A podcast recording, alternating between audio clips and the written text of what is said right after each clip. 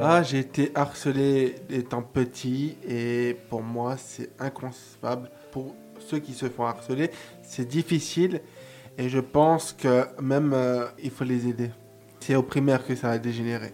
Je me faisais frapper, il n'y avait pas de surveillant, il n'y avait rien et c'était très très très très dur.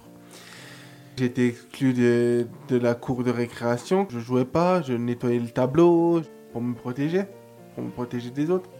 J'étais dans la classe et j'étais pas dans la cour de récréation. La primaire se passe, après été au collège, de la sixième jusqu'à la cinquième.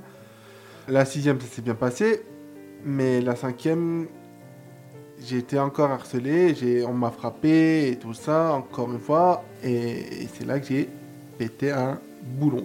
Ça faisait des années que j'arrêtais pas d'y penser, y penser, y penser, et j'ai pété un plomb. Bah, j'ai pété un plomb, j'ai. J'ai faisais des grosses dépressions, et j'étais maigre comme ça. Après, on m'a exclu du collège là où j'étais pour mes soins intensifs. J'étais en soins psychiatriques et tout ça. J'ai été exclu par les psychiatres, oui. Il me disait, euh, pour l'instant, l'école, si tu oublies, c'est pas pour toi et, et, tu te mettais en danger. Après, j'ai fait ma troisième SECPA dans une école qui était spécialisée pour handicapés. J'ai fait ma troisième SECPA, j'ai passé mon brevet des collèges là-bas. Donc j'ai mon certificat de formation générale. Et au CAP, je me suis refait harceler, mais là avec un cutter. J'ai la cicatrice et ça me hante. Et en fait, j'ai loupé ma scolarité du collège au lycée. Il est arrivé que je me suis fait re-exclure et là, je erre. Je erre dans ma chambre, en train de jouer à la console, rien, et j'arrive pas. J'arrive pas à m'en sortir. Je, sors, j'ai des amis, j'ai Margot. À la base, je n'avais pas d'amis.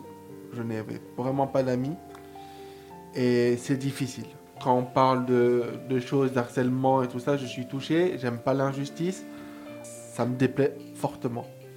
J'avais eu des attitudes pour pour m'intégrer, en fait, je m'intégrais aux autres, je faisais le foufou, je, je, disais n'importe quoi, mais, maintenant c'est raté et je pense que c'est difficile pour moi de remonter la pente, pour l'instant du moins.